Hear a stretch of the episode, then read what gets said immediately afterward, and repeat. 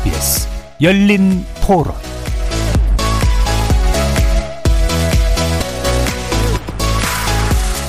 안녕하십니까. KBS 열린 토론 정준희입니다. 아무래도 경제 논리가 제일 크겠죠. 뭐 투입된 자본이나 이런 것들이 많을 테니까 일본 내부 정치 논리는 이 코로나 때문에 계속 뭐 내부적으로도 힘든 시기가 있으니까 뭐 일부는 시선을 돌려야 되는 트리거 같은 게 있어야 되지 않을까. 물론 뭐 열심히 준비한 선수 입장에서는 만약에 개최가 불발이 되면 좀 많이 아쉬울 것 같긴 한데 그래도 뭐 지금 코로나가 한창 기승인 상황이기 때문에 건강이 또 중요하다고 생각을 하고 있습니다. 그래서 차라리 이제 모든 것이 이제 정상화되 되고 했을 때 제대로 한번 하는 게 좋지 않겠느냐. 당연히 지금 모든 걸 다 자제해야 되는 시기인데 그걸 그이 시기에 왜 해야 되는지는 잘 모르겠어요. 사람들한테 조금 아니란 인식 같은 걸 심어줄 것 같아요. 이제는 이런 거 해도, 해도 되겠구나. 근데 절대 아닌 것 같거든요. 필요한 사람들만 최소한 모아서 하는 방식도 괜찮은 것 같긴 해요. 약간 관객들이 없다면. 지금 시가 총리가 개최를 함으로써 자기의 입지가 좀 커지지 않을까 이렇게 보고 있어요. 일본이라서 그런 게 아니라 그건 어느 나라가 되든 만약에 우리나라가 한다고 해도 그거는 전 인류를 봐서 라도 반납을 해야 되지 않을까 생각을 해요. 잘해야 본전인 건데 그것 때문에 혹시라도 이게 코로나가 더 번지거나 그러면 일본에 대한 가치나 인식이 더 떨어질 수 있는 위협이 있는 거잖아요. 차라리 손해를 보더라도 내가 인류를 위해서 포기를 한다면 금전적인 손해는 어쩔 수 없겠지만 인지도나 일본의 또 책임에 대해서 사람들이 박수를 쳐주지 않을까라는 생각도 좀 들어요.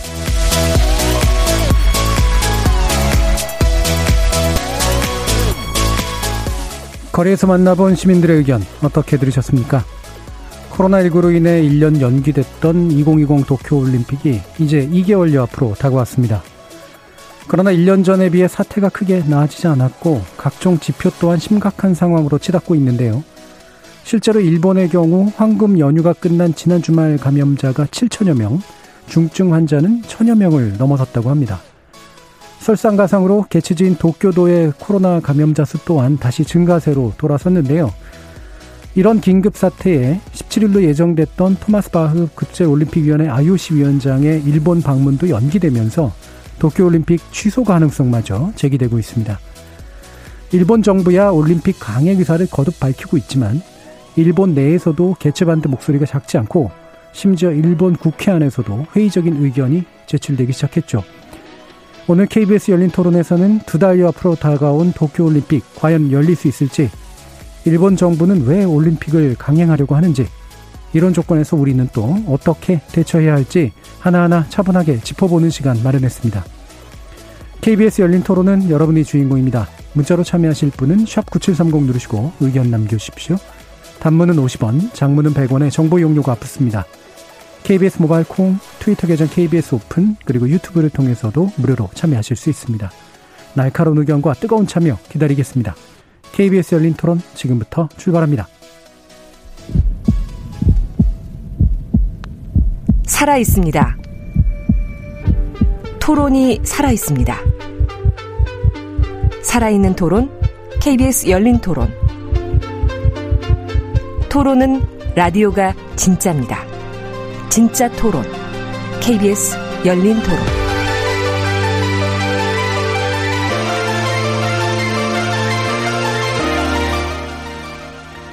오늘 논의를 위해 세 분의 전문가 모셨는데요. 먼저 국민대 스포츠건강재활학과 이대택 교수님 나오셨습니다. 안녕하세요. 반갑습니다.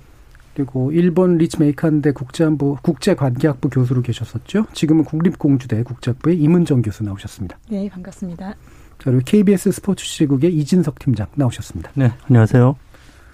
자, 몇 가지 사실 좀 확인하고 논의에 들어가야 될 것 같은데요. 어, 이건 뭐 이진석 기자님께서 좀 체크해 주셔야 될 것 같은데. 네. 어, 일단 우리 선수들은 파이저 백신을 맞았다고 들었는데요. 네. 어떻습니까?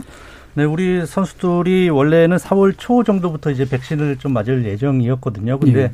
아무래도 아스트라제네카 백신이 이제 30살 이하에는 그렇죠. 좀안 좋다 이런 음. 얘기가 나오면서 화이자로 좀 바꾸는 바람에 4월 말부터 접종을 시작을 해서 현재 선수들은 대부분 1차 접종은 다 마친 상태고요. 한 예. 500여 명 정도 현재 맞았고 어, 지원 스태프들이 지금 요새 이제 접종을 대부분 맞춰가면서 한 900여 명이 지금 1차 접종 신청을 했는데 대부분 다 접종이 음. 완료되고 있는 그런 상태입니다. 예. 취재진도 혹시 만드시나요? 네, 취재진도 이제 일부는 벌써 접종을 했고요. 예. 이번 주와 다음 주에 걸쳐서 아마 1차 접종에 들어갈 것으로 지금 음. 보입니다. 일단 이제 우리는 어쨌든 이제 백신을 맞으면서 어, 개최를 대비해서 이제 하고 있는 건데 분위기는 어떤가요?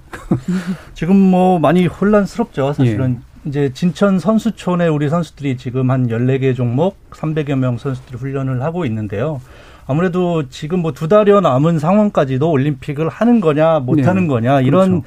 얘기가 오고 가고 있다라는 거는 선수들한테 엄청난 혼란일 수밖에 없거든요. 예. 딱 어떤 목표가 딱 정해지고 그거를 위해 달려가는 게 원래 이제 선수들의 훈련의 어떤 예. 패턴인데 그 목표 자체가 지금 확실치 않기 때문에 선수들이 과연 예전에 올림픽을 준비하던 것만큼의 수준 음. 높은 집중력으로 지금 훈련을 할 수 있겠느냐라는 데는 분명 좀 의구심이 드는 상황이고요. 지금 오늘 알아보니까 취재진도 예. 일부 한 10명 정도는 취재 신청을 좀 포기했다고 하더라고요. 어. 그만큼 일본 내 상황 올림픽이 열린다고 하더라도 어떻게 진행될지 아무래도 예상이 좀 어렵기 때문에 좀 포기하는 그런 취재진도 나오는 것 같습니다. 예. 어, 취재진에게도 사실은 굉장히 중요한 기회인데도 예. 그리고 백신이 맞아도 예. 여러 가지로 우려가 될 수밖에 없는 그런 상황인 건 맞는 것 같은데요. 어, 일단 일본 내 코로나 상황도 좀 짚어봐야 되겠죠. 어, 일본이 뭐 비교적 관리를 잘해온 국가군에 속하긴 합니다만 예, 최근 모습들이 별로 좋아 보이진 않습니다. 임문정 교수님. 좀 3차 파, 3차 파도라고 그러죠. 예. 그거에 그 긴급 사태 선언을 했던 걸 조금 너무 빨리 풀었던 거 아니냐. 네. 이런 좀 자성의 목소리도 좀 나오고 있는 것 같아요. 예. 그래서 어제 기준으로 보니까 지금 하루 사이 이렇게 된 게 지금 6,242명이라고 하는 저희로서는 좀 감당하기 어려운 그런 숫자가 예. 지금 보이고 있고 동경도 925명 뭐 이렇게 나오네요. 그리고 또 오사카도 973명 이런 식으로 한 예. 도시가 벌써 지금 뭐 1000명에 육박하는 수준이 되다 보니까 좀 숫자적으로도 좀 감당하기 어렵고 또 중증 중증 환자분들도 1000명이 넘어가는 예. 수준인 것 같습니다. 그래서 지금 뭐 바- 백신 얘기하셨지만 이제 인도발 또 변이가 어떤 식으로 갈지도 좀 음. 귀추가 주목이 되는 그런 위험한 상황이라서 지금 뭐 백신을 일본도 천천히긴 하지만 어 맞추고는 있는데 과연 이게 얼마나 또 효과를 낼 수 있을지 네. 이런 것들이 복합적으로 지금 좀 상황이 안 좋은 것 같습니다. 예. 네. 일단 대도시에서 이제 3차 웨이브가 확실히 좀 포착되고 있고 네. 변이 문제도 있고 또 백신 수급도 이렇게 썩 좋지 않은 상태고 이래서 음. 어, 고민이 좀 많을 것 같은데 어, 흥미로운 점은 일본은 이제 한국처럼 이렇게 막 선제적 검사 같은 것들을 이렇게 특별히 많이 안 했던 또 스타일이잖아요. 게다가 이제 이 확진자 수가 NHK가 이제 어, 인- 인용돼서 이제 발표되는 그런 형식인데 이건 어떤 이유입니까?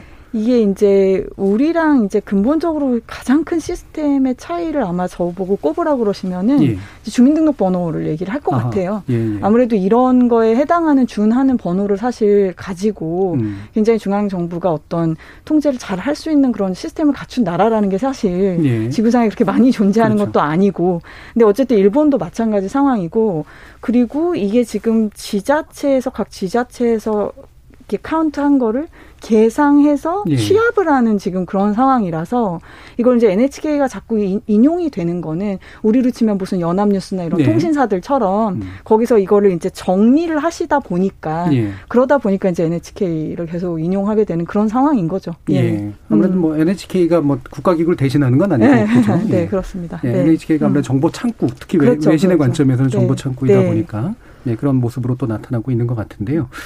자, 이게 또 중요한 이제 변곡점이 되는 게 이제 IOC 위원장이 방위를 연기했다. 무서워서냐, 아니면 다른 이유가 있어서냐, 궁금하지 않을 수가 없습니다. 이대택 교수님 어떻습니까? 그 보통 올림픽이 열리게 되면 IOC 위원장 또는 그 이외에 IOC 사무국에서 일하시는 분들이 네. 보통 그 개최국, 그 개최 도시에 가서 이제 일종의 이제 마지막 다 어, 준비가 다 됐나 뭐 이렇게 어떤 선언적으로 네. 그렇게 어, 이야기를 하고 또 방문해서 뭐 어떤 어, 올림픽 분위기를 붐업시키고 그리고 더 많은 선수들이 또 즐겁게 그 도시에 와서 올림픽을 즐기기 이, 즐길 수 있도록 그러한 일종의 작업들을 하죠.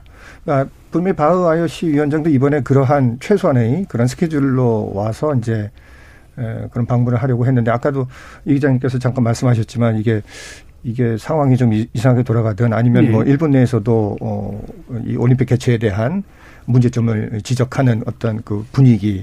그러니까 여러 여러 조건에 따라서 어, 이번에 방문을 조금 그 일단 취소하지 않았나 그렇게 예. 보여지네요. 예, 뭐 여러 가지 이제 고려할 것들은 물론 많을 것 같은데 IOC라는 데가 뭐 사실 상당히 정치적인 조직이잖아요. 그래서 뭐 자신들의 액션이 어떻게 이제 해석될지에 대해서도 분명히 고려 고려를 하고 있을 텐데 어, 이 기자님이 보시기에 이런 게 나름대로 계산된 행보인 것 같으신가요? 어떻습니까? 어떤 뭐 계산된 행동 이런 측면보다도 이제 저는 한 가지 좀 생각하는 것이 이 바우 위원장이 사실 올 초에 우리나라에도 올 예정이 한 분 있었거든요. 예, 예. 서울 평화상을 본인 이제 수상자로서 와서 시상식을 하기 위해서 오려고 했었는데 그때도 결국에는 네. 방안이 무산이 됐었는데 그때 내세웠던 이유도 한국 내 코로나 확산 때문이다라는 예. 이유였고 이번에도 어쨌든 뭐 17일에 히로시마에서 성화 봉송 행사라든지 스가 총리와의 어떤 회담 이런 걸 위해서 올 예정이었는데 IOC의 수장이 결국엔 올림픽 하는 도시에 코로나 위험 때문에 못 온다라고 하는 예. 것이 과연 선수들에게 어떤 그러니까요. 메시지로 예. 다가올 것인가라는 거를 생각해 보면 예.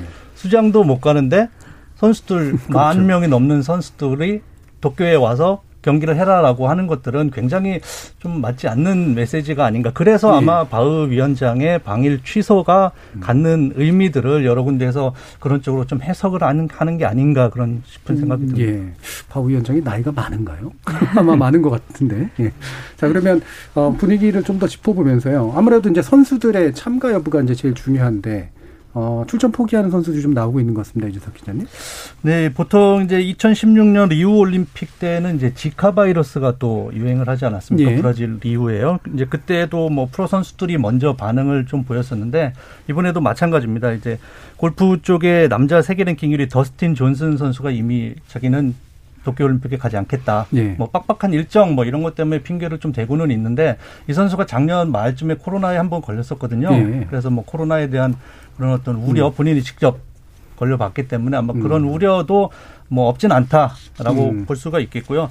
최근 들어서 이제 테니스 쪽에서도 일본 국적 선수들이에요. 이 오사카 나오미 선수, 뭐 니시코리 이런 선수들이 지금 뭐 이탈리아에서 하고 있는 대회에서 좀 소신 발언들을 하고 있거든요. 예. 올림픽이 이 코로나 바이러스 때문에 사람들을 위험하게 한다면 이건 개최를 다시 한번 생각해 봐야 되지 않겠느냐라는 음. 뭐 일본 출신 선수이면서도 어 지금 도쿄 올림픽에 대해서 이런 발언들을 좀 내놓고 있고 아직까지 뭐 아마추어 선수들이나 이런 선수들은 뭐 불참 여부에 대해서는 상당히 좀 조심스러운 반응을 보일 수밖에 그런 없는 상황이고요. 예, 예.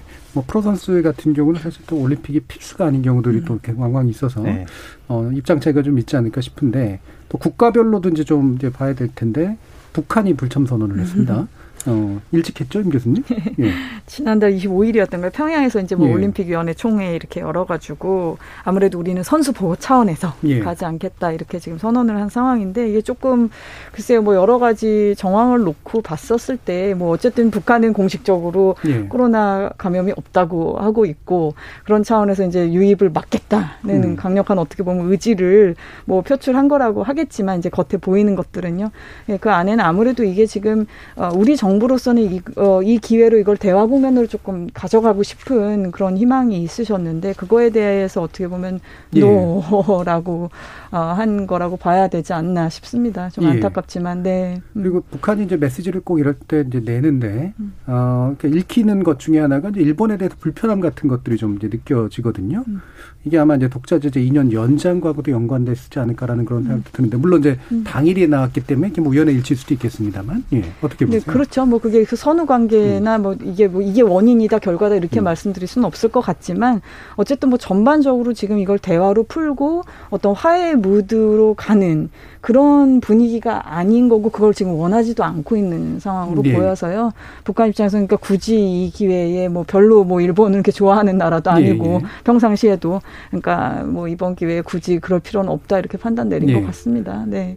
IOC나 일본의 입장에서 보면 북한의 불참이 아주 많이 아프지는 않을 것 같은데 어, 그 이게 되게 영향을 주는 음. 국가는 아니고 이제 자주 또 이제 은둔해 있기도 하고 그러니까 근데 어떤 이제 그 뭐랄까 내심 어땠을지는 좀 약간 궁금하긴 해요. 이제 일본 언론들 보면은 이제 일본 정치인들도 아 뭐 그 나라는 그 나라의 사정이 있겠죠 뭐 예. 이런 식의 반응들을 보이시더라고요. 예. 올림픽 지금 그 집행하고 있는 쪽의 정치인들도 그러니까 말씀하신 대로 뭐 와준다면 정말 thank you일 테지만 예. 뭐안 온다고 해서 워낙 뭐라 그럴까요? 이렇게 정상적인 국가로 보, 음. 보여지지 못하는 이미지들이 있다 보니까 뭐, 뭐 이거 자체가 굉장히 동경올림픽에 뭐 가부를 결정 짓는 어떤 변수로 작용할 정도의 파급력을 보이고 있는 것 같지는 않은데 음. 뭐 여러 가지 어, 자기들 나름대로의 추측들은 하고 있는 것 같습니다. 일본도. 음. 그럼 북한이라는 나라가 어 올림픽과의 관계에서 뭐 때로 이제 국력 같은 것들을 보여주기 위한 또 전형적으로 사회주권 국가들의 모습도 나타나지만 어 사실 이제 충분히 좀 감당할 수 있는가라는 이제 그런 생각도 확실히 좀 들거든요. 이, 이- 이 교수님 은 어떻게 생각하세요? 어, 그러니까 어떤 감정을 말씀하시는 거죠? 그러니까 이제 북한이 이제 현재 경제 조건이라든가 네, 네. 어, 지금 이제 뭐 방역 상황이라든가 이런 게 확실히 뭐 선수 보호만의 문제가 아니라 지금은 감당해낼 수 있는 조건인가라는 생각도 들어서. 네, 그러니까 그 아마도 제가 계산을 해보지는 않았는데 아마 이 올림픽 출전 역사에서 북한만큼 가장 참여를 음. 그 매번에 예. 올림픽에 참여하지 않은 나라는 북한이 가장 많지 않나 예, 예. 이런 생각이 들 정도로 북한은 어, 그 오래전부터 올림픽에 대한 그 갈망이 매우 컸습니다. 음. 자신들 예를 들어서 1950년대, 60년대 예. 남한보다 훨씬 더 경제적으로 자기네들이 우수하다고 판단됐을 때는 매우 적극적으로 그 남북 단일팀을 원했고 예. 올림픽 출전을 매우 갈구를 했죠. 그러나 이 IOC나 이제 국제사회가 대부분이 이제 그 서양 그리고 특히 서구 예. 쪽의 어떤 판이었기 때문에 예, 북한은 이 소련과 뭐 동구권의 그런 국가들의 뒷배를 받았음에도 불구하고 어, 실질적으로 그 올림픽에서의 어떤 그 활약을 하지는 못했습니다. 그게 이제 사실 어, 자신들의 국력과 어, 네. 같이 비등하게 갔고 결국은 어, 남한을 비롯해서 이제 국제사회에서의 스포츠의 어떤 능력도 매우 떨어졌고요. 그래서 네. 아까 말씀하신 것처럼 우리가 꼭 올림픽에 가야 돼? 라는 질문을 했을 때는 비록 우리는 가고 싶으나 음. 굳이 그 위험성을 안고 거기 가서 도대체 우리가 메- 메달을 몇 개 따려고 네. 네. 이러한 어떤 불안의 심리도 좀 있을 겁니다. 그러니까 북한에서는 결정하기가 매우 쉬운 거죠. 예, 네, 그. 시간도 짧고 명분도 없으니 다른 나라들 우리는 안 간다. 네. 네. 자 그러면 지금 일본 도쿄에 김민정 통신원이 연결돼 있다고 해서요. 한번 일본 현지 상황 알아보도록 하겠습니다. 김민정 통신원 안녕하세요.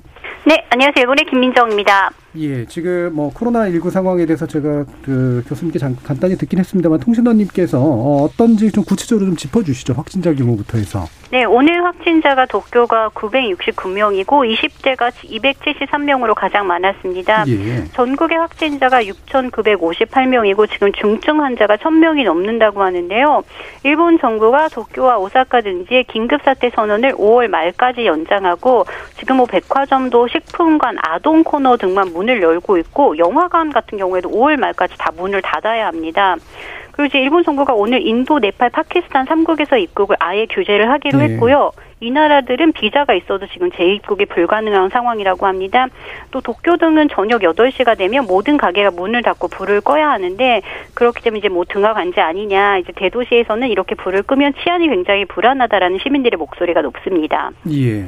그러면은 지금 코로나 상황 이렇게 이제 안 좋아지다 보니까 어, 올림픽 개최에 대한 여론의 변화도 좀 있을 것 같거든요. 최근 여론조사 결과 좀 나온 것들이 있죠.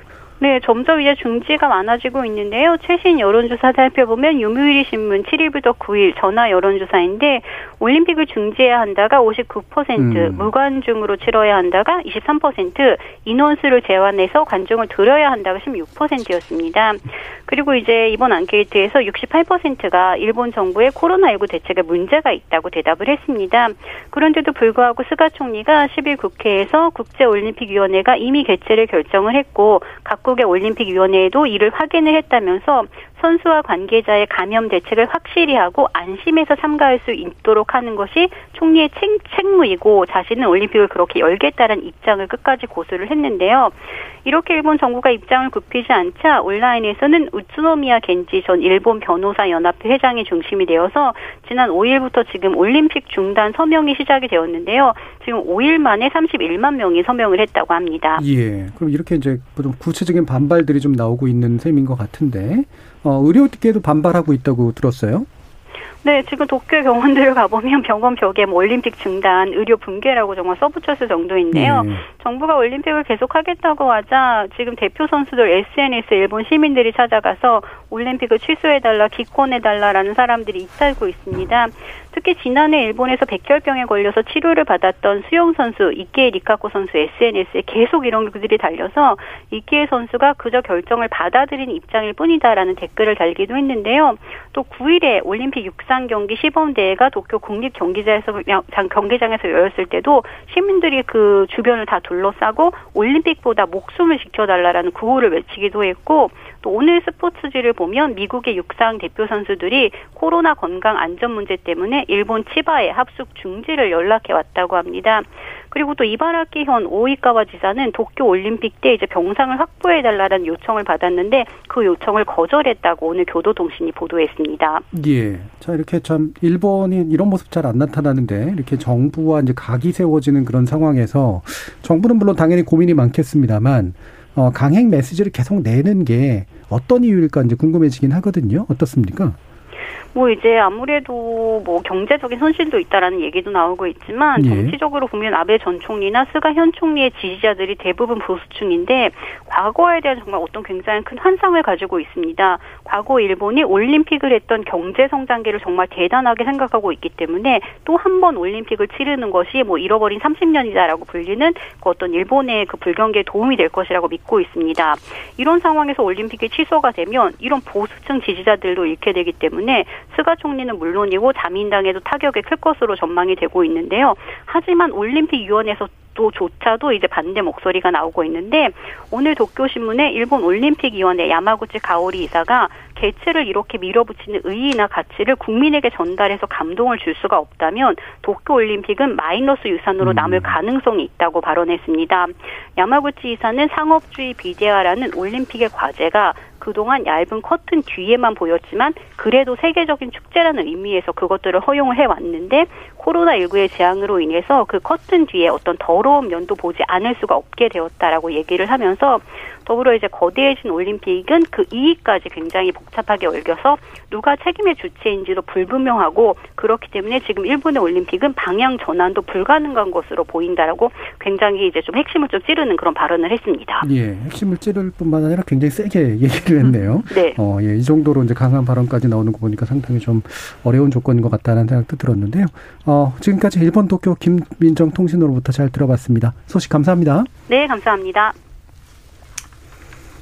자, 일본 현지 소식도 좀 이제 들었는데, 어, 지금 아까 이제 말씀 나온 것처럼 이제 올림픽 중재달라는 온라인 서명 30만 명을 넘어섰다고 하는 건데 이거면 이 정도면 뭐 회의론이 이제 상당히 지배적으로 되고 있다 이렇게 봐도 되겠죠? 글쎄 뭐 여론조사 같은 거 봐도 요미우리 신문이 조금 보수잖아요. 예. 보수적인 색채가 있는 그런 신문사인데 거기서 이제 한 뭐 여론조사를 봐도 응답자 한 59%? 59% 정도가 대회를 취소해야 한다, 해야 된다 이렇게 답을 했다고 합니다. 그리고 뭐 관람객 없이 그렇게 개최하자는 의견이 한 23%, 또 관람객 수를 좀 제한한 상태로 라도 하자라는 네. 의견이 한 16%뭐 이랬다는 걸 봐서는 지금 뭐 이 여론조사를 한 기관마다 조금씩 숫자들은 달라지지만 또 문항이 조금씩 다르기도 하니까요. 그렇긴 하지만 어쨌든 50%가 이제는 넘어가는 수준이라는 것이 일본 안에서도 좀 그렇게 미디어들도 그렇게 이제 보도를 하고 있는 것 같습니다. 50% 이상이 이제는 좀 굉장히 부정적으로 예. 바라보고 있다라고. 예. 그러니까 제가 아까도 이제 통신원님과 얘기하면서 나, 나왔던 얘기긴 합니다만, 그러니까 일본인들이 보통 이제 뭐 수능적이라고 표현하기 좀 그렇고, 이제 보통은 이제 이렇게 대놓고 이렇게 막 그 반대하는 목소리를 내는 거는 약간 이제 좀 이렇게 의지가 강한 몇몇 분들 빼고는 전반적으로 안 나타난 현상이잖아요. 무관심한 측면도 좀 있었고. 근데 왜 이렇게 조, 좀 이렇게 불만이 조직화되고 있다라고 좀 생각하시나요? 글쎄 이게 안 그럴 수가 없을 것 같습니다. 네. 지금 1년이 넘게 이렇게 뭐 긴급 사태 선언했다가 다시 해제하면 네. 또 나빠지고 사태 선언했다 또또 나빠지고 이걸 지금 몇 번씩 지금 반복을 하면서 그리고 이 긴급 사태 선언이라는 것도 사실 좀 뭐라 그럴까요? 이제 중앙 정부가 어떤 확실한 가이드라인을 네. 짝짝짝짝 준다기보다는 이게 또 지자체의 어떤 재량에 맡기는 측면이 또 많이 있어요. 그래서 지금 아까 우리 통신원님이 지금 백화점 얘기를 하셨는데 지금 어떤 필수품, 생활 필수품에 대해서는 어쩔 수 없는 거 아니냐. 이런 또 지자체들이 네. 있다 보니까 백화점에서도 그러면 필수품에 그럼 뭐가 들어가냐. 예. 이래가지고 그럼 식료품만 필수품이냐? 필수품 범위를 이렇게 넓게 잡자라고 음. 해서 이런 식으로 지금 백화점들도 너무 1년 넘게 괴롭게 정말 운영을 하고 있는 거잖아요. 그래서 네. 그런 게 보면은 제가 이렇게 항상 일본 뉴스는 매일 저도 체크를 하는데 너무 이게 지금 중구 난방으로 여기는 이렇게 하고 저기는 저렇게 하고 이제 이런 상황이다 보니까 이게 뭐가 통일된 게 없는 게 이제 국민들도 많이 지치신 것 같아서 일본 분 일본 음. 국민들도 그리고 IOC에 뭔가 너무 끌려가는 거 아닌가 예, 일본 정부가 이런 아마 느낌도 받으시는 것 같고요. 예. 예. 좀 지긋지긋하다 뭐 이런 이제 느낌 같은 것들이 네, 많이 좀 읽히는 것것 같습니다. 같습니다. 네. 자 이렇게 이제 국내에서는 뭐 불만도 많고 여러 가지 반대 목소리도 나오는데 언론들은 굉장히 좀 분위기가 다르다고 들었어요. 이게 뭔가 이렇게 흑막이 있는 겁니까 이때 교수님? 글쎄 그, 예. 그, 이- 일본 내부의 사정에서 어떤 흑막이 있는지 예. 제가 뭐 알, 알 수는 없겠지만, 그, 뭐, 일본이 이제 뭐 패전 이후에 뭐 아시겠지만 이 예. 그, 어, 기존의 그 기득권들이 에, 어떤 미국과 이제 관계에 있어서 이제 계속적으로 어떤 자신들의 어떤 위상을 좀 어, 확보를 하고 했죠. 그, 이, 지금 현재 그, 지금 정부뿐만 아니라 이, 그래서 언론 쪽, 그리고 기득권들도 매우 기존의 그 세력들하고 똑같고, 어찌 보면 그, 뭐, 우리나라가 예를 들어서 1988년에 올림픽에 관련된 어떤, 어, 우리의 추억 내지는 환상 내지는 예, 예. 어떤 경험들이 있다면, 일본은 이거보다 훨씬 더 역사적으로 긴 올림픽과 관련된 기억들이 있습니다. 뭐 잘, 잘 나가던 시절에 기억이 잘 나가던 시절이 있었죠. 그리고 사실 조금 역사적 이야기를 좀 말씀 백그라운드로 말씀을 드리면 예. 그 일본이 IOC 위원이 된 게 1909년이 처음입니다. 음. 그러니까 지금부터 100, 100년이 넘은 그, 그 시간이고요. 그러니까 IOC의 관계가 100년이 됐고 그리고 1930년대만 해도 IOC 위원이 6명이 새로 선출된 네. 정도로 음. 매우 강력한 나라였고 제국 시절이니까. 예, 그때는 그 아시아에서는 뭐 중국, 한국 뭐 어느 나라든 거기에서 네. 어, IOC에 접근을 못했죠. 그런 어떤 자기네들의 오리, 어떻게 보면 이제 오리지널 멤버 음. 어, 이런 형태로 그 어떤 어, 위세를 가지고 있었고 그리고 그 드디어 뭐 36년에 베를린 올림픽 그리고 40년에 그리고 도쿄 올림픽을 유치를 하게 됩니다. 물론 44, 4년하고 40년 두 개는 이제 전쟁에 의해서 예. 취소가 됐죠. 뭐 그 이후에 이제 전쟁에서 어 패전하고 그리고 언젠가는 다시 한번 어 절치부심 다시 한번 어어그 나라를 다시 세우겠다. 다시 한번 음. 그 올림픽을 해야겠다. 그래서 예. 64년 결국 가져오고 그때 이제 그어 그때 64년 올림픽 가져올 때 그 수상이 어 기시 노부스케 그러니까 아베 수상의 이제 외조 예, 부, 예. 외할아버지셨기 때문에 아베 수상도 거기에 대한 어떤 환상 음. 어, 추억 그리고 아베뿐만 아니라 그 위에 어, 일본 그 상류이 예, 상류층들의 어떤 올림픽에 대한 그런 것들이 있죠. 그러니까 이 그, 그, 그런 추억들을 자기네들의 그 조상으로부터 다 듣던 사람들이라 이 함부로 이것을 취소하고 뭐 연기하고 이런 것이 그들한테는 어, 마음에 들지 않겠죠. 그러니까 당연히 그러다 보니까 이제 언론도 거기에 같은 방식으로 대응하고 어, 조금은 이제 한 목소리를 내자. 좀 약간 이런, 이런 스타일인 것 같습니다. 예. 그리고 언론이 대부분이 또 그 일본 체육회나 일본 그 올림픽위원회의 공식적인 어떤 파트너십을 가지고. 있기 때문에 음. 그딴 목소리를 내면 안 되겠죠. 예. 사실 또 아베 총리 시절에 언론 통제가 굉장히 심각했던 것이 이제 스- 스가 총리로 들어오면서 바뀌었는지는 모르겠습니다만 꽤 상당 부분 그 유, 유사는 좀 있을 것 같기도 그렇죠. 해요. 아무래도 예. 그 연속선상이 있고 그리고 일본은 이제 우리랑 가장 다른 게 어, TV가 제일 중요합니다. 예. 예, 신문도 물론 중요한데 음. 이제 우리 같이 뭐 당연히 이제 일본도 유튜브 시대니까 뭐 1인 미디어들도 많이 생기고 있긴 하지만 어쨌든 좀 고령 사회고 초고령 사회이기도 하고 채널도 굉장히 우리 같이 이렇게 다양한 것도 아니고 예. 예. 지상파 딱 그 예, 몇 가지로. 음. 이게 그런 게 있기 때문에 정보에 사실 그 액세스라고 하는 게 일반 그 대중 분들이 사실 우리나라 그 분위기하고는 사실 조금 아마 상상하시기 어려울 정도로 다르거든요. 네, 네. 예. 그러니까 그런 상황이다 보니까 이렇게 지금 얘기가 흘러 나오면은 뭐 그대로 이렇게 좀 따라가셨던 측면도 음. 있겠지만은 역시 지금 코로나 상황이 정말 너무나 심각하다 보니까 음. 국민들도 이제는 정말 안 되겠다 이렇게 생각하시는 게 아닌가 네. 싶네요. 그 예. 나쁜 말로는 이제 보도 통제는 언론 통제적인 측면도 있겠지만 이제 좋은 의미 로는 아까 이제 이대택 교수님도 얘기했던 것처럼 음. 이제 언론이 자기가 엘리트 집단의 일원이기도 하니까 국가적 어떤 이제 운명과 같이 하는 어떤 분위기랄까 뭐 음. 이런 것도 좀 있을 것 같은데 이진석 기자님, KBS도 지금 어, 연관돼 돼 있던가요? 그 올림픽위원회 그렇죠. 네. 올림픽과 KBS, 우리가 한국이 개, 개최하려 그랬다가 안 됐다는 KBS는 어떻게 했을까요?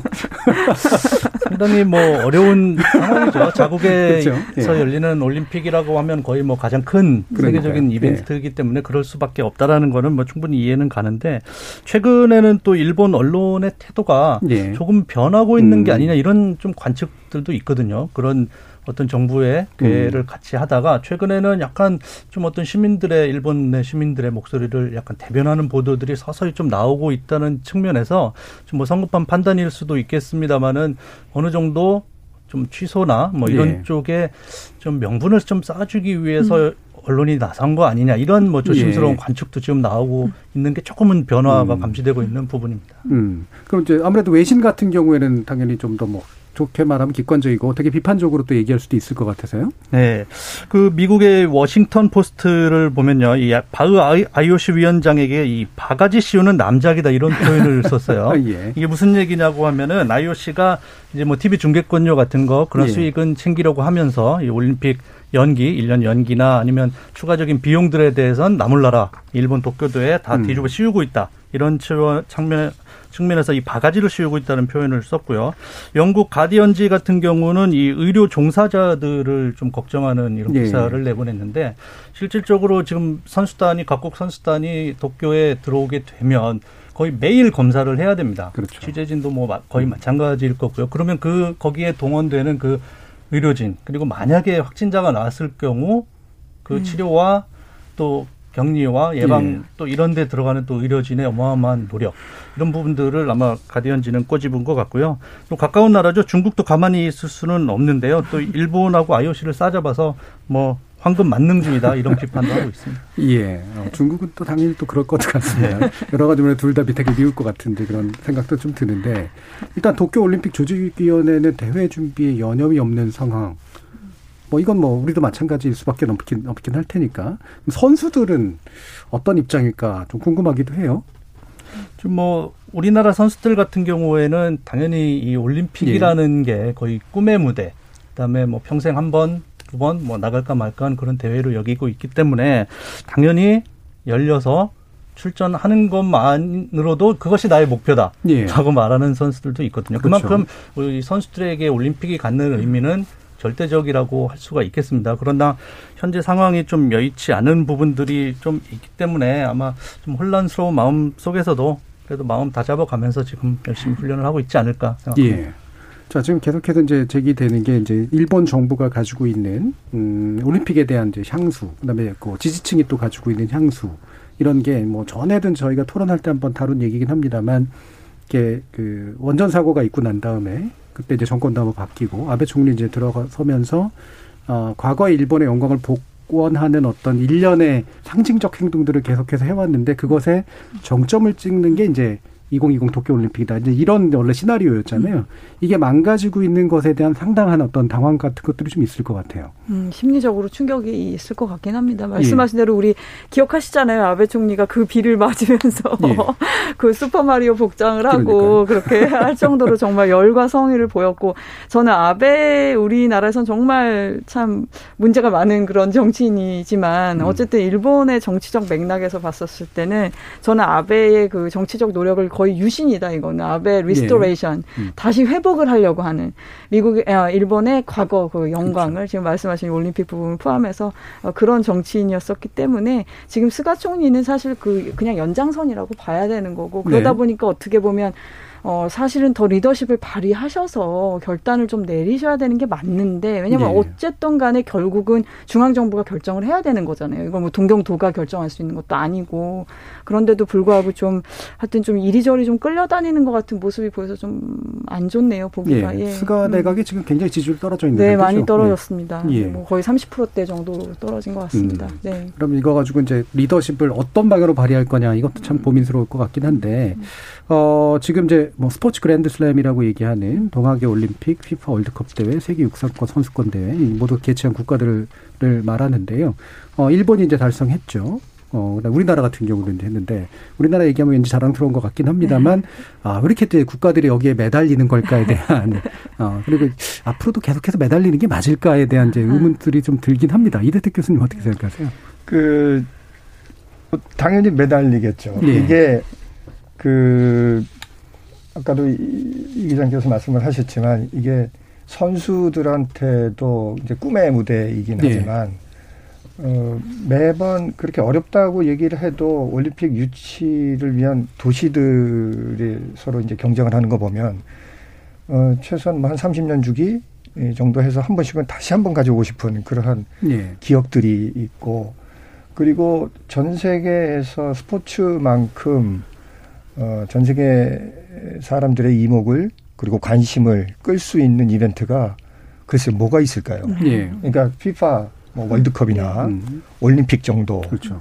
그리고 뭐 몇몇 프로 스포츠 정도가 이제 끌어들이는데 몇몇 프로 스포츠가 계속적으로 진행되지만 이 올림픽은 조금 더, 더 다양한 종목 그리고 많은 인원 그리고 많은 시간 동안 경쟁이 이루어지기 때문에 그러한 그 이목이 집중되었을 때 정치적인 어떤 그 욕구, 욕망 에 개입되지 않을 수 없고 그러다 보니까 이것은 단순히 운전 운동 선수뿐만 아니라 어, 정치나 권력을 하시 권력을 가진 사람들이 좋은 떡 내지는 아마 유혹의 음. 어떤 떡일 수밖에 없다. 그러니 예. 이거를 뭐 어떤 일이 있어도 이번에 만약에 도쿄 올림픽이 좀 매우 그 비성공적으로 실패작이 나온다 하더라도 이거에 대한 유혹은 절대 끊을 수는 없을 겁니다. 예.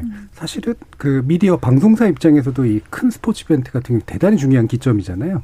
예를 들면 HD로 바꾸는 네. 계기가 되기도 하고 예전에 이제 3D 문제 가지고도 네. 얘기가 있었습니다만 어, 특히나 뭐 스포츠 쪽으로 이제 또 기자이시기도 하니까 사실 이제 방송사 또는 미디어 입장에서 어, 이런 올림픽 같은 것들이 이제 예정대로 개최되고 잘 되고 이런 게 사실 좋은 일이긴 하잖아요. 어, 물론입니다. 예. 저희 뭐 방송사 입장도 그렇고 스포츠 어떤 국내외적인 스포츠 산업 발전이라는 네. 측면에서 봤을 때 가장 큰 이벤트이기 때문에 이것들이 정상적으로 열렸을 때 우리 뭐 미디어도 스포츠 분야도 발전을 할 수가 음. 있는 거고 다 같이 발전을 할 수가 있는 건데 결국에는 이 방금 하시던 말씀을 좀 이어서 말씀을 드려보자면 지금 앞으로 예, 열릴 예정돼 있는 올림픽 도시들을 한번 보면은요 이번이 도쿄고요 2022년 동계 올림픽이 지금 베이징에서 예정이 돼 있고요 예.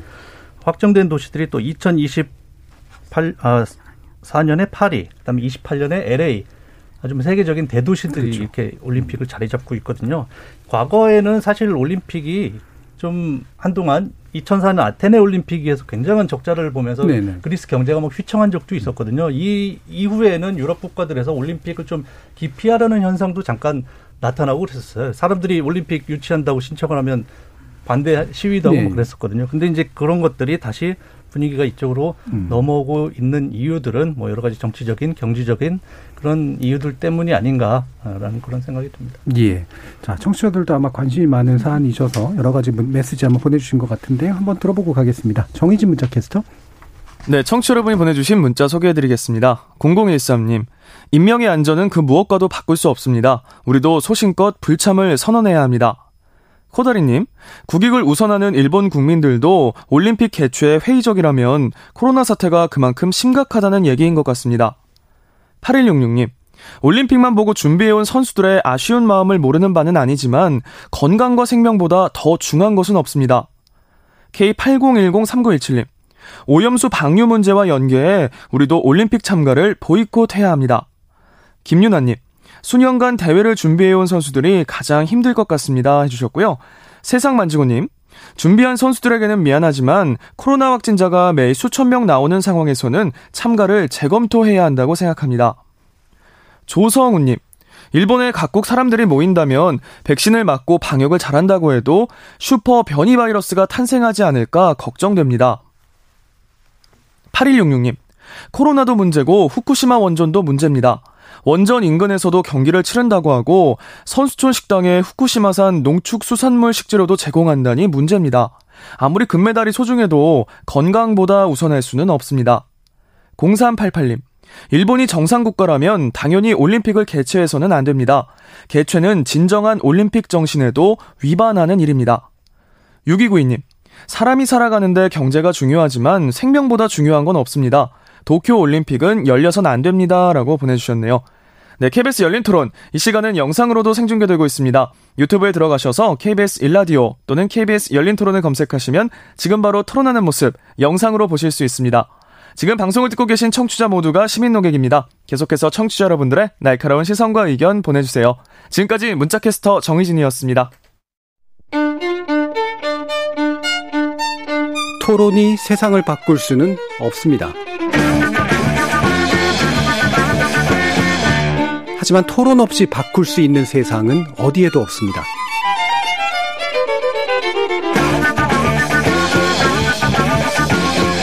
세상의 선한 변화를 갈망하는 당신. 정답이 아니라 질문의 힘을 믿는 당신. 우리 KBS 열린 토론에서 만납시다.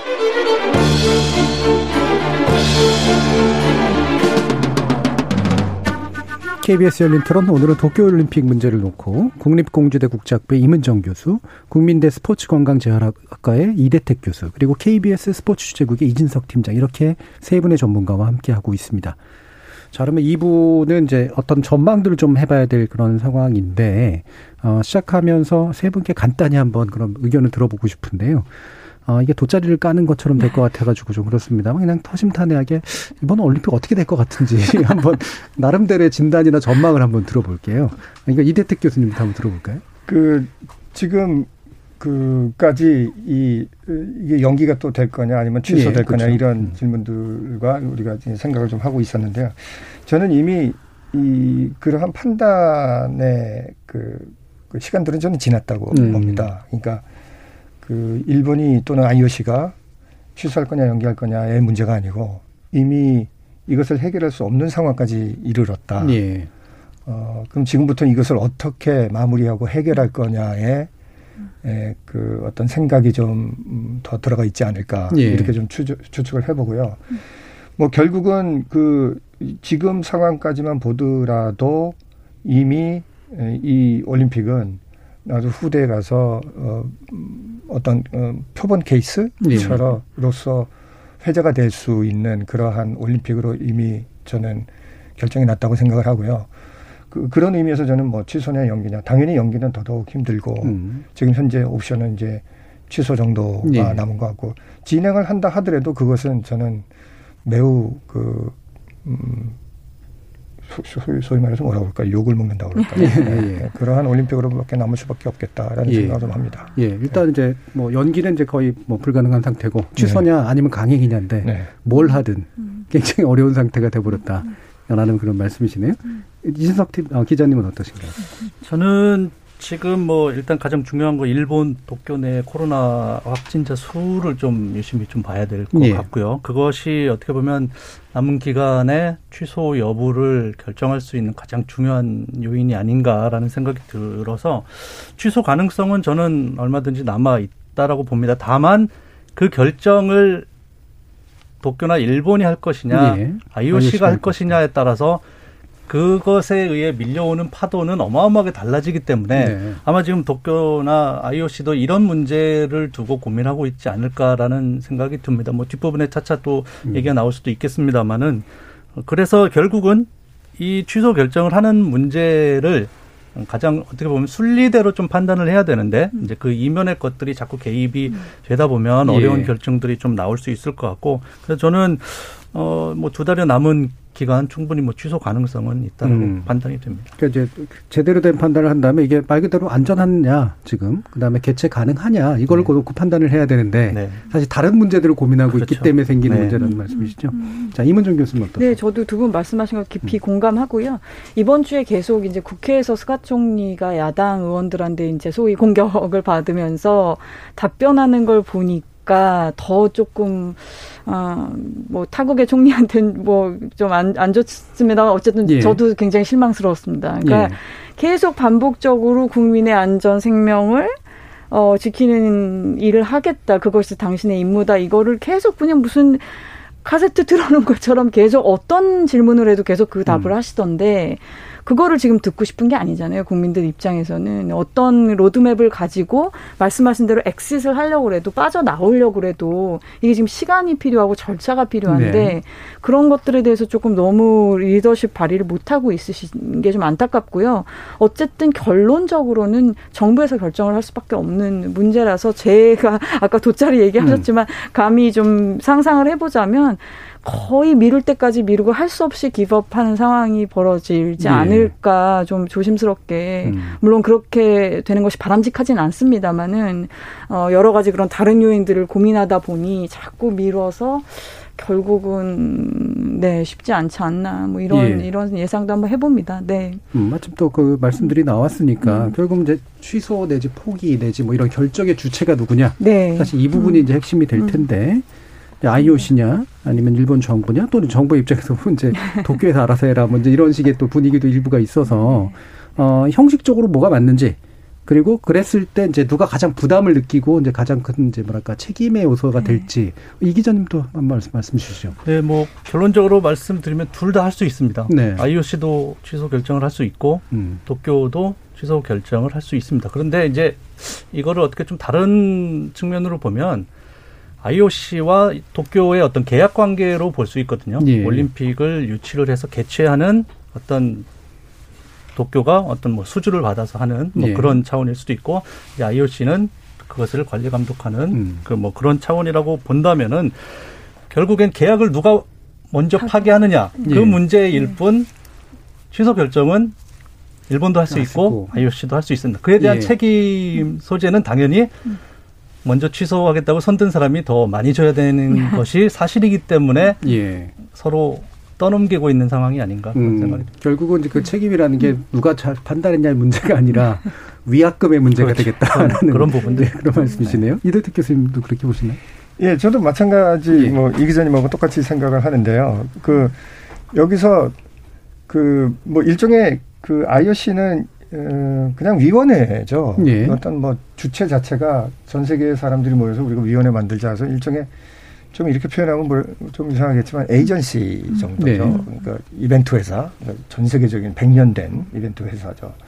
그래서 그 뭐 개최권을 어떤 특정한 국가나 도시한테 이렇게 넘겨준 것이고 네. 그 국가는 이제 몇 년 동안 준비를 하죠.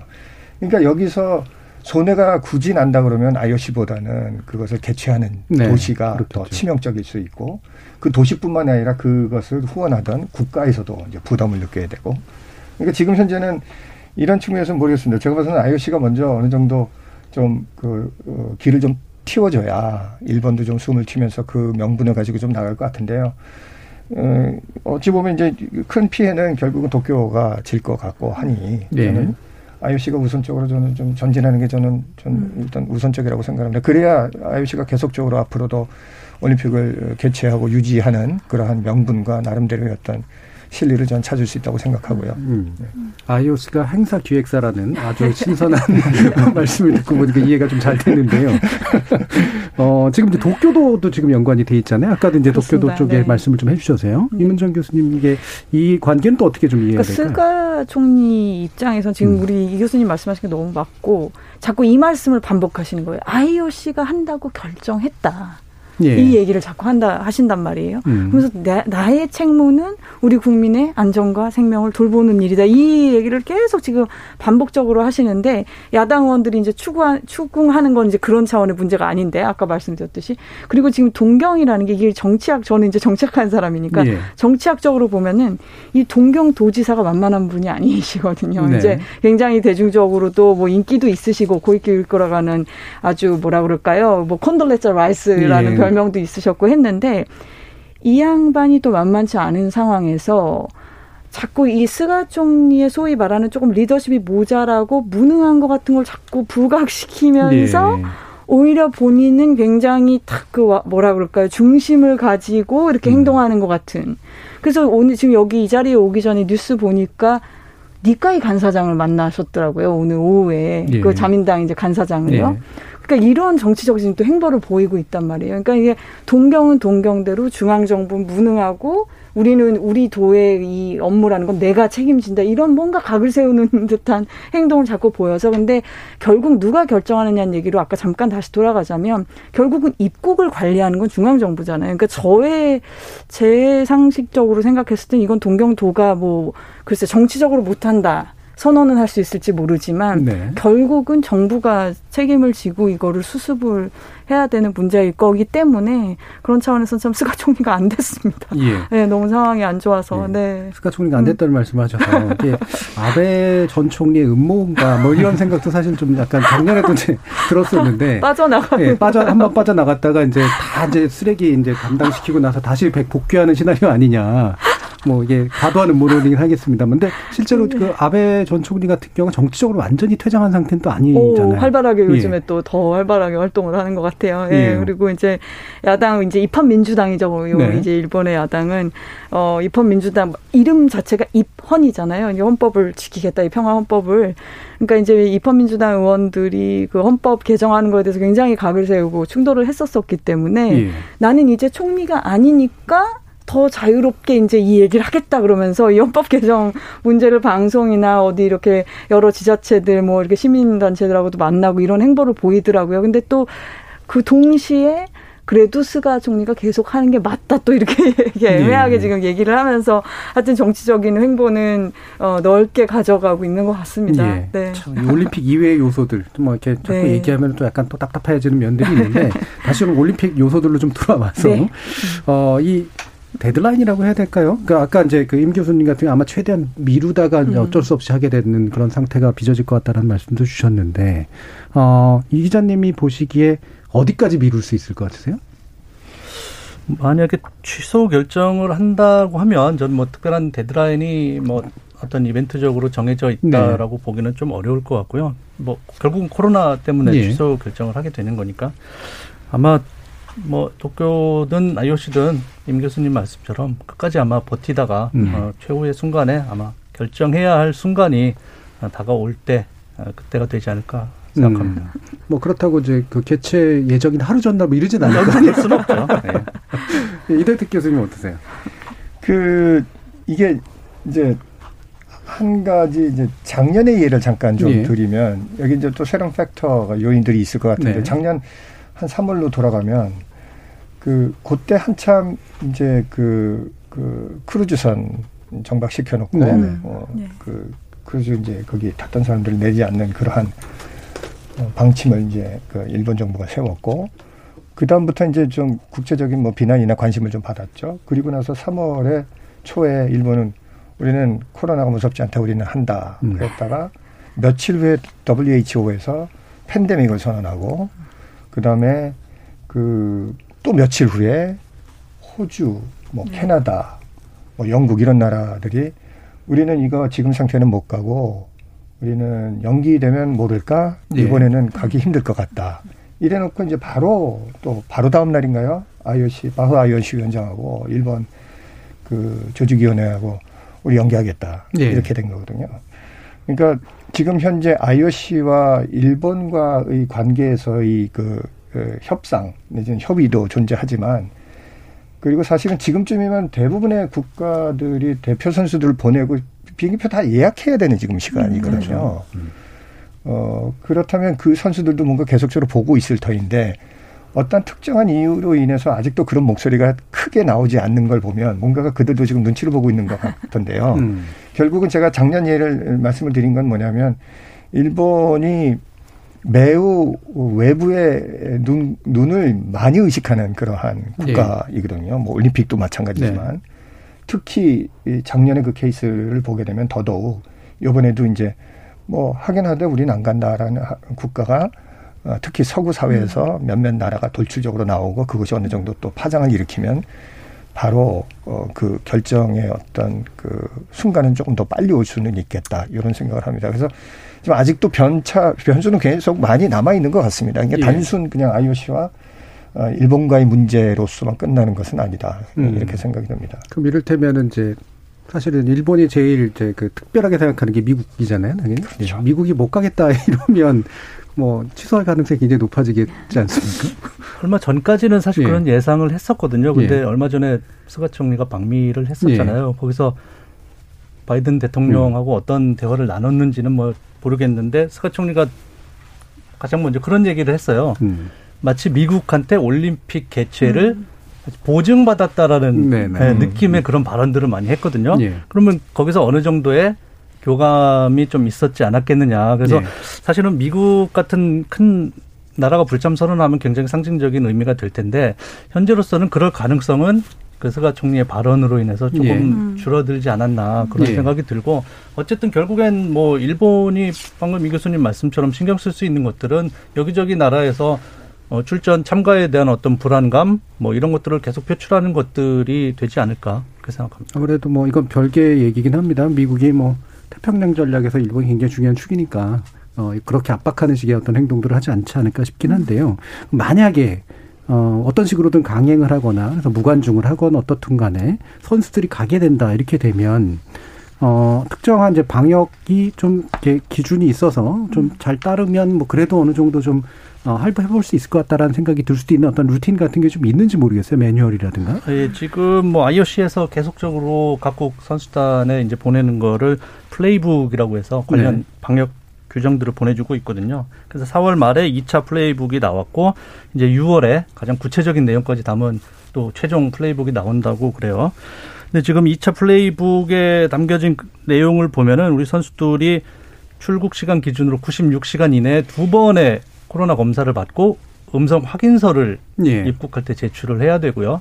일본 입국할 때 공항에서 검사를 해야 되고요. 뭐 다, 바로 다음 날부터 음성이 확인이 되면 뭐 훈련을 할 수 있다고 그래요. 근데 거의 뭐 숙소, 연습장, 경기장만 그것도 지정된 음. 저 이동 수단을 이 통해서만 다닐 수 있는 거의 완벽하게 통제된 상황을 만들겠다라는 게 지금 일본 조직위원회 뭐 버블 방역이라는 표현도 그래서 예. 뭐 나오고 있는 거고요. 그렇게 지금 준비는 하고 있는데 결과적으로 나중에 경기를 하다가 결국 선수 중에 누구 한 명이라도 코로나 확진자가 나왔을 때 과연 어떻게 할 것이냐 음. 이런 문제들은 지금 뭐 예측할 수 없는 상황이고 음. 그러면 그 어떤 한 선수가 걸렸어요. 근데 같이 경기한 선수는 다음 날부터 아마 경기에 출전을 못하게 될 가능성이 네, 높은데 예. 그럴 경우 형평성의 문제 예. 이거 어떻게 하겠느냐라는 것들은 이런 단순 방역을 이렇게 철저하게 하겠다라고 그렇군요. 하는 거하고는 또 다른 문제가 되지 않을까. 예. 경기의 진행이나 이런 게 참 상당히 좀 어, 여러 가지 변수들이 생겨버리는 네. 그런 일들 때문에 어, 참 힘들 것 같은데 저희 카르마 극복님이 고양이 목에 방울을 달긴 달아야 하는데 취소하자고 누가 먼저 말할까요? 책임지기는 싫고 선거는 이겨서 집권 유지하고 싶고 이렇게 의견 주셨고요. 조성우님은 도쿄 가상올림픽을 권유하면 어떨까요? 어. 가상화폐도 쓸 수 있고 아바타가 대신 뛰니까 감염 위험도 없을 테고 답답한 마음에 한마디 했습니다. 라는 말씀 주셨는데, 가상까지는 아니겠습니다만, 이렇게 무관중 경기는 뭐, 꽤 현실성이 좀 있을 수도 있을 것 같은데, 이대택 교수님.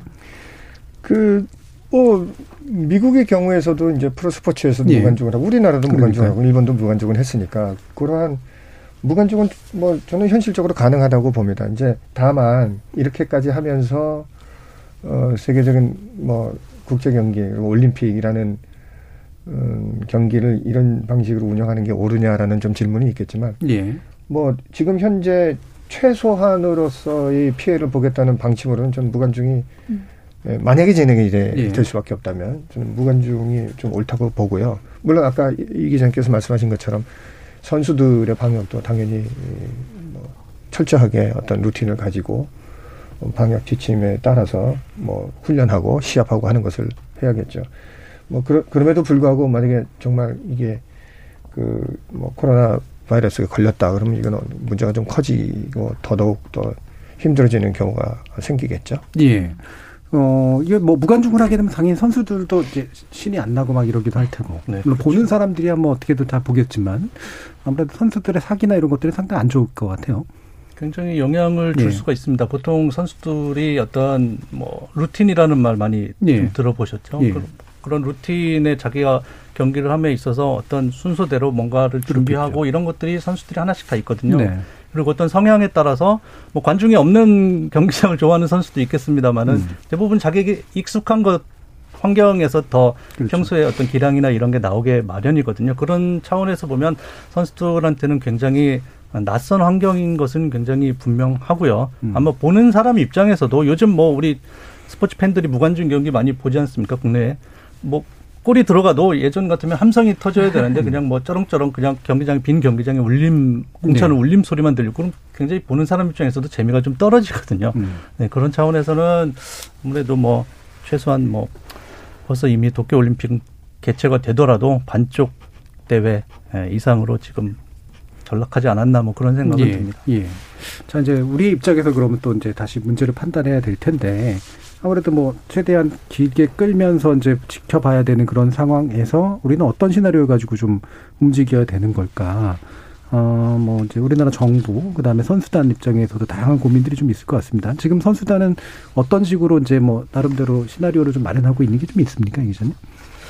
지금 뭐, 가장 신경 쓰고 있는 부분은 역시 뭐 선수단 안전하게 네. 가서 경기에 지장 없이 하는 부분이고요. 사실 우리 선수단이나 아니면 관리하고 있는 뭐 대한체육회에서 지금 먼저 도쿄 올림픽에 선수단을 뭐 파견하겠다 안 하겠다라고 어떤 의사를 내비치는 건 굉장히 좀 부담스러운 그렇겠죠. 상황이기 때문에 어떠한 상황이 오더라도 저는 개인적으로는 선수단의 의향을 가장 먼저 생각하고 네, 네. 존중해야 된다.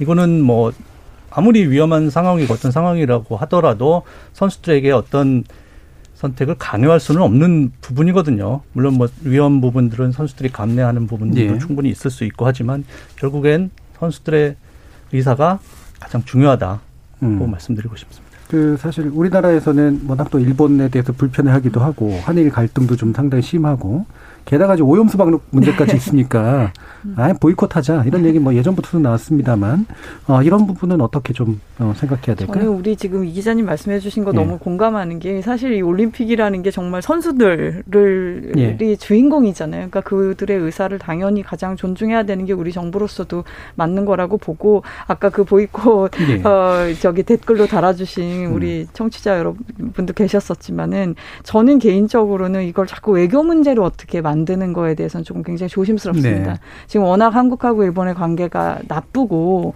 이 나쁜 상황에서 제가 이 자리에서도 네. 말씀드렸었지만 후쿠시마 오염수 방류 문제 같은 것도 한일 관계 프레임에 갇혀버리면은 해결 방법이 안 나온다. 오히려 이 말씀도 제가 네. 몇주 전에 이 자리에서 드렸었었는데 이 올림픽 문제까지 이렇게 또 그렇게 돼버리면은 그건 별로 앞으로의 좀 미래를 생각 할 때 그게 그렇게 좀 최, 최우선으로 이렇게 뭐라 음. 그럴까요? 고려돼야 될 것은 아니지 않나 조심 조심스럽게 그렇게 말씀 드려 봅니다. 예. 네. 네. 오염수 방류도 이제 이웃국 이웃 국가로서의 물론 걱정, 그다음에 네. 보편적인 어떤 대응 이런 측면이어야 하고, 음. 그다음에 이런 올림픽 도 역시 마찬가지로 네. 한일 관계라든가 과거사 문제를 벗어나서, 벗어나서 선수들 선수들 네, 입장, 선수들. 그다음에 전체적인 어떤 인류애적인 입장, 뭐 이런 관점에서 접근해야 된다. 음. 뭐 그런 면에서 이제 사실 올림픽 정신 자체는 그런 거긴 한데요. 음. 지금 이입생 님께서 올림픽의 취지는 세계인의 화합 아닌가요?라는 말씀 주셨는데, 근데 이번 도쿄 올림픽은 기본 정신에 부합하지 않는다고 생각합니다. 그래서 일본이 그 올림픽 정신을 어기고 있다라는 그런 의견도 좀 주셨는데 어 정치적 의사 표현 금지했잖아요.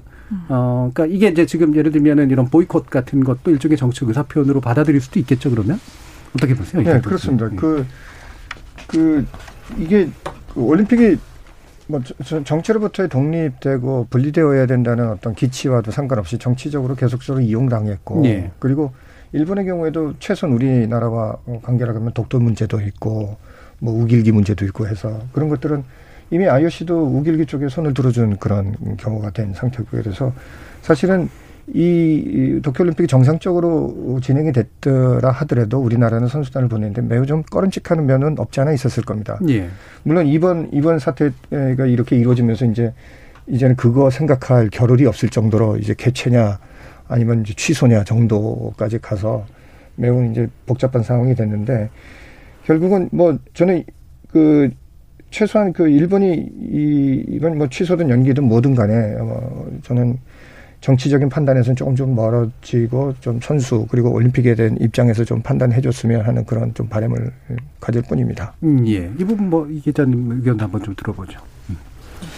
네, 뭐 올림픽에서 뭐 정치적인 뭐 표현을 하면 안 된다라고 했던 부분들은 뭐 예전 이번 네. 올림픽 뿐만 아니고 예전부터 그렇게 해왔던 부분들인데요. 결국엔 뭐 우길기 문제나 이런 부분에 있어서는 결국에는 비슷하게 가져가야 된다라는 거죠. 적용하는 기준을 IOC에서 뭐 예를 들면 2012년 런던 올림픽 때 우리 축구 대표 선수 박종우 선수가 네. 이 독도 세리머니 그랬죠. 펼쳤다가 정치적 표현이라고 그래서 피상식도 참가 못하고 메달도 뭐 박탈하니 많이 뭐 하다가 2013년인가 받은 걸로 제가 예. 기억을 하거든요. 그런 부분들은 정치적인 표현이라고 안 된다 그러고 오길기 같은 부분은 뭐 일부 국가에 뭐 한국, 중국 일부 네. 국가에 해당되는 문제니까 또 뭐 일본 편 들어주고 하는 그런 부분들은 IOC에서는 분명히 좀 문제가 있다. 뭐 음. 뭐 이렇게 지적하고 싶습니다. 예, 좀 앞뒤가 안 맞는 그런 네. 구속들이라든가 예, 편향된 측면들도 좀 있어 보인다라는 말씀이신데, 자 그럼 이제 마무리할 시간인데요. 어, 지금 우리 정부에 대해서 뭐 주문해 주시는 말씀도 좋고 또는 우리 국민들께서 또 어떤 시각으로 이 문제 접근하시면 하는 것이 좋겠다고 생각하시는지 한 1분 정도씩 한번 의견 들어보도록 하겠습니다. 먼저 이문정 교수님부터 들어볼까요? 네. 저도 제가 이제 개인적으로 일본에서 생활을 한 세월이 길기 때문에 일본에 대해서 여러 가지 감정이 항상 복잡해질 수밖에 없는데 요즘 하여튼 일본을 보면은 참 음, 여러 가지로 마음이 더 복잡해집니다. 예. 아까 말씀드렸듯이 조금 리더십들이 너무 어, 그 조금 그런 것 같아요. 예. 이 위기 상황을 같이 국민들을 극복을 하려면 정말 어떤 리더십을 정말 발휘를 해주셔야 되는데 그런 부분들이 참 안타깝고, 어, 그런 차원에서 봤었을 때 우리가 도저히 이해하지 못하는 부분들도 많이 있지만 어쨌든 이웃 국가고 같이 또 옆에서 살아갈 수밖에 없는 나라니까 우리도 좀, 어, 뭐라 그럴까요? 좀 따뜻한 마음을 그래도 가지고, 음. 어, 인류애적인 차원에서 이번, 기, 이번 문제도 어, 같이 고민하는 어, 음. 그런 시간 시간이 됐으면 하는 생각이 듭니다. 예. 네. 일본의 리더십이 아쉬운 건 사실이다. 네. 그럼에도 불구하고 좀 다른 관점에서 일본의 문제를, 아, 올림픽 문제를 대하자는 말씀이셨네요. 이대택 교수님 어떠세요? 저는 그, 이, 어, 작금의 경험들, 그러니까 작년과 금년의 경험, 그리고 올림픽 관련, 그리고 사실 작년과 금년 이제 코비드 19에 따라서 우리가 경험했던 일상들이 있지 예. 않습니까? 예. 일상이 완전히 변했고, 그리고 앞으로도 어떻게 될지 모르겠지만 원상태로 돌아가지 못할 거라고 얘기를 하는 것처럼 저는 이 그, 도쿄올림픽에 최근에 있었던 일들이 우리 모르겠습니까? 이게 전 지구인들한테 새로운 경험이었을 음. 거라고 생각하고 이게 네. 또 다른 역사의 어떤 하나의 지점일 거라고 저는 생각을 합니다. 그래서 물론 이것을 슬기롭게 해결하는 것도 해결하는 거지만 어, 과연 이것을 어디가 어떻게 우리가 뭐 우리나라의 경우에 어, 개최하면 가고 뭐, 뭐 취소하면 못 가네 이렇게 단순한 음. 그 피상적인 결정이 아니고 그럼 우리는 지금부터 이것을 두 달 남겼을 때 우리는 어떤 판단과 어떤 준비, 어떤 계획을 세워야 되는가. 그것이 옳건 그른 건 떠나서 이러한 사, 아, 상황이 벌어질 것을 대비했을 때의 능동적인 어떤 그, 그 어떤 처신과 예. 결정에 대한 어, 학습과 경험의 시간을 좀 가졌으면 하는 그, 음. 그런 바람입니다. 최근에 이, 이, 이러한 큰 일들이 벌어짐에도 불구하고 이 체육계에서는 크게 네, 네, 네. 우리는 어떻게 생각해야 되지? 어떤 음. 준비를 해야 되지? 말은 거의 이제 존재하지 않고 제가 오늘 여기 나와서 토론하는 시간 정도가 거의 네. 유일할 정도입니다. 음. 이거는 저는 옳지 않다고 보고요. 그러니까 가든 안 가든을 떠나서 저는 어 우리 자치적인 어떤 고민들이 필요하겠다 음, 이런 생각입니다. 우리의 기준, 경험 이런 것들에 대한 강조해 주셨습니다. 이진석 기자님 마지막 들어보겠습니다. 네, 저는 뭐 IOC도 마찬가지고 일본도 마찬가지고 좀 올림픽의 어떤 정신, 올림픽의 가치라는 부분에 대해서 다시 한번 생각을 했으면 하는 생각인 것이 결국 그런 가치들을 훼손하면서까지 이 올림픽을 연다면 이건 과연 누구를 위해서 하는 올림픽인지 한번 다시 한번 생각을 좀 했으면 좋겠고요. 또 스포츠 쪽에 있는 사람으로서는 앞으로는 이런 스포츠 빅 이벤트, 세계적인 빅 이벤트도 약간은 패러다임이 음. 바뀔 수밖에 없겠구나. 이번 한 번에 그치는 것이 아니라 앞으로 다가올 뭐 베이징 동계올림픽이라든지 예. 카타르 월드컵이라든지 이런 커다란 대회를 치름에 있어서 앞으로 계속적으로 이러, 이와 비슷한 문제들이 생겨날 수 있겠구나. 그런 어떤 좀 시작점이라는 생각이 들고 그런 고민들은 항상 같이 가야 된다고 봅니다. 예, 감사합니다.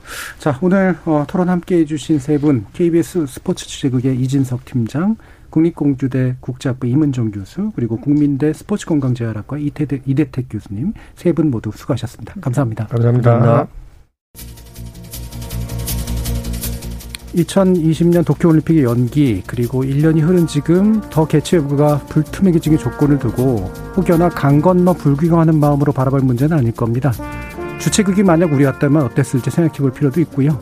무엇보다 참가 시 확보해야 할 선수들의 안전 그리고 불참 시 인생의 많은 것을 걸고 준비했던 선수들의 좌절을 어떻게 보살필 것인가 대비해야 되기 때문이죠. 순수한 스포츠 재전이 아니라 각국의 정치적 계산과 요구가 복잡하게 얽혀드는 거대한 비즈니스가 되다 보니 어쩌면 우리가 잊고 있었던 것들에 대해서 다시 소중하게 생각해보는 또 다른 계기가 될 수 있지 않을까 생각해 봅니다. 지금까지 KBS 열린 토론 정준이었습니다.